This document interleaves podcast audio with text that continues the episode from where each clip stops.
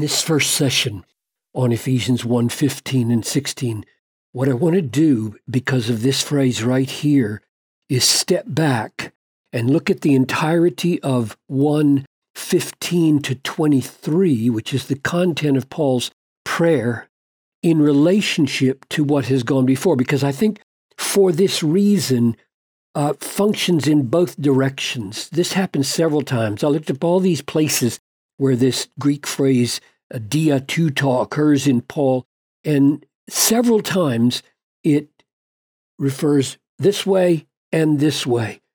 And so I want to honor Paul's attempt to say it's because of what's just gone before that I'm doing what I'm doing. So, Father, as we attempt to understand how Paul's prayer here in these next verses relates to that massive and glorious theology of verses 3 through 14, show us for our own souls how prayer relates to theology and to praise. I ask this in Jesus' name. Amen. So let's go to the big picture. Ephesians 1:15 to 19a and I'll just try to give you the big structure as I read it.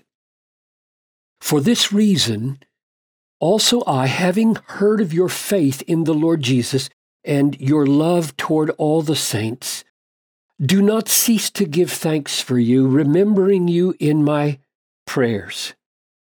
So that's the introduction.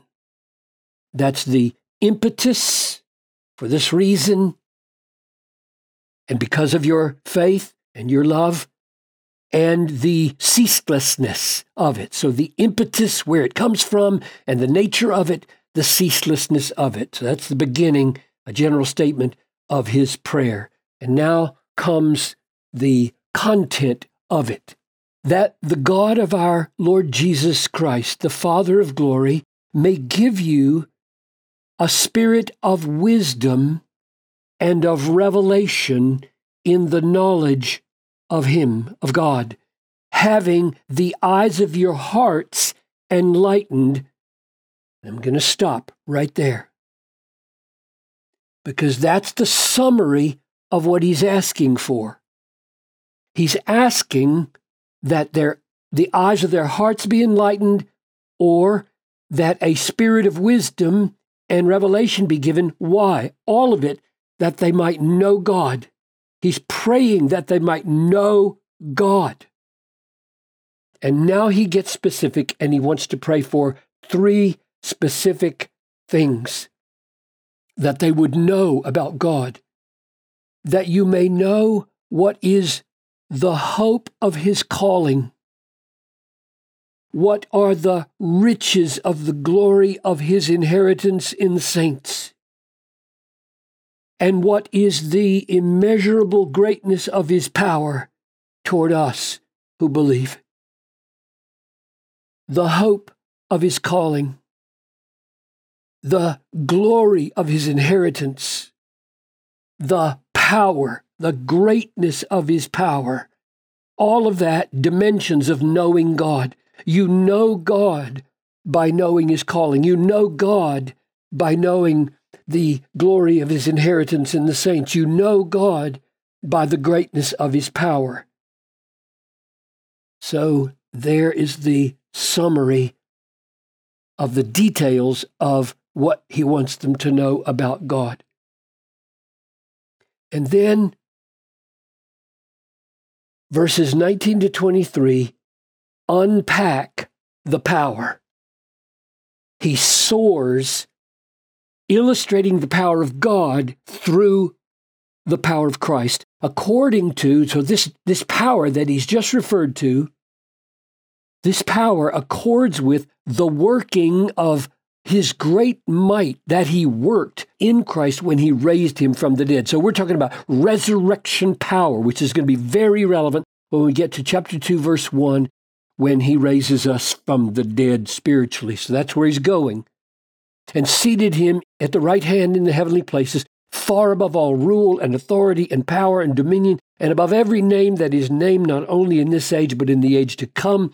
And he put all things under his feet and gave him his head over all things to the church, which is his body, the fullness of him who fills all in all. All of that is illustrating the greatness of his power toward us who believe, toward us. He's soaring with illustrations of what the power accords with here so that we will know what power is at work in us when he raised us from the dead spiritually and will complete the redemption at the last day. Now, let's ask how all of this prayer relates to chapter 1, verses 3 to 14. Let's remind ourselves what we saw. God blessed us in Christ with every spiritual blessing. And the rest of this sentence, 3 through 14, unpacks these spiritual blessings. Number one, He chose us before the foundation of the world and gave us the destiny of being holy and blameless before Him in love. Or, to be specific, He predestined us for adoption to Himself as sons through Jesus Christ, all of it according to His good pleasure, and all of it with this great goal to the praise of the glory of His grace. We have redemption through Him by his blood, through the blood of Christ. That means forgiveness of trespasses. He lavished this grace on us in wisdom and insight. He made known to us the mystery of his will. It all accords with his purpose that he sets forth in Christ. In him we have obtained an inheritance. Again, predestined for it, all of it according to the purpose of Him who is working all things so that it infallibly comes to pass. And all of that to the praise of His glory. And when we heard the word of truth, and believed in Him, He sealed us with the promised Holy Spirit, secured with a down payment our inheritance and will complete the redemption of the possession of it, all of it, to the praise of his glory.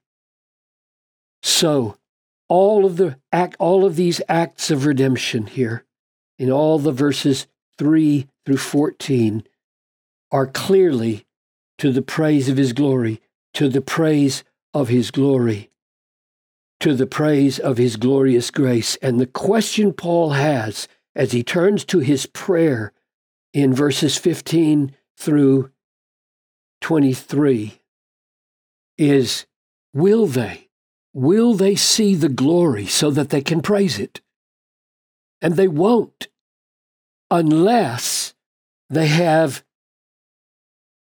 a spirit of wisdom and a revelation to know Him, unless the eyes of their hearts are opened to know Him They'll never see, we will never see the hope of his calling. We'll never see the glory of his inheritance. We'll never see the greatness of his power if we don't have these eyes, if we don't have this spirit of wisdom. And the only way we can have it is if God gives it, and therefore Paul prays for it, remembering you in my prayers. That's the connection, which means prayer.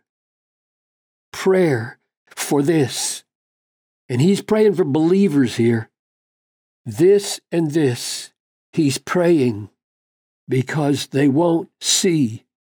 Prayer to see the glory of 1 3 through 14 so that praise of glory happens from the heart.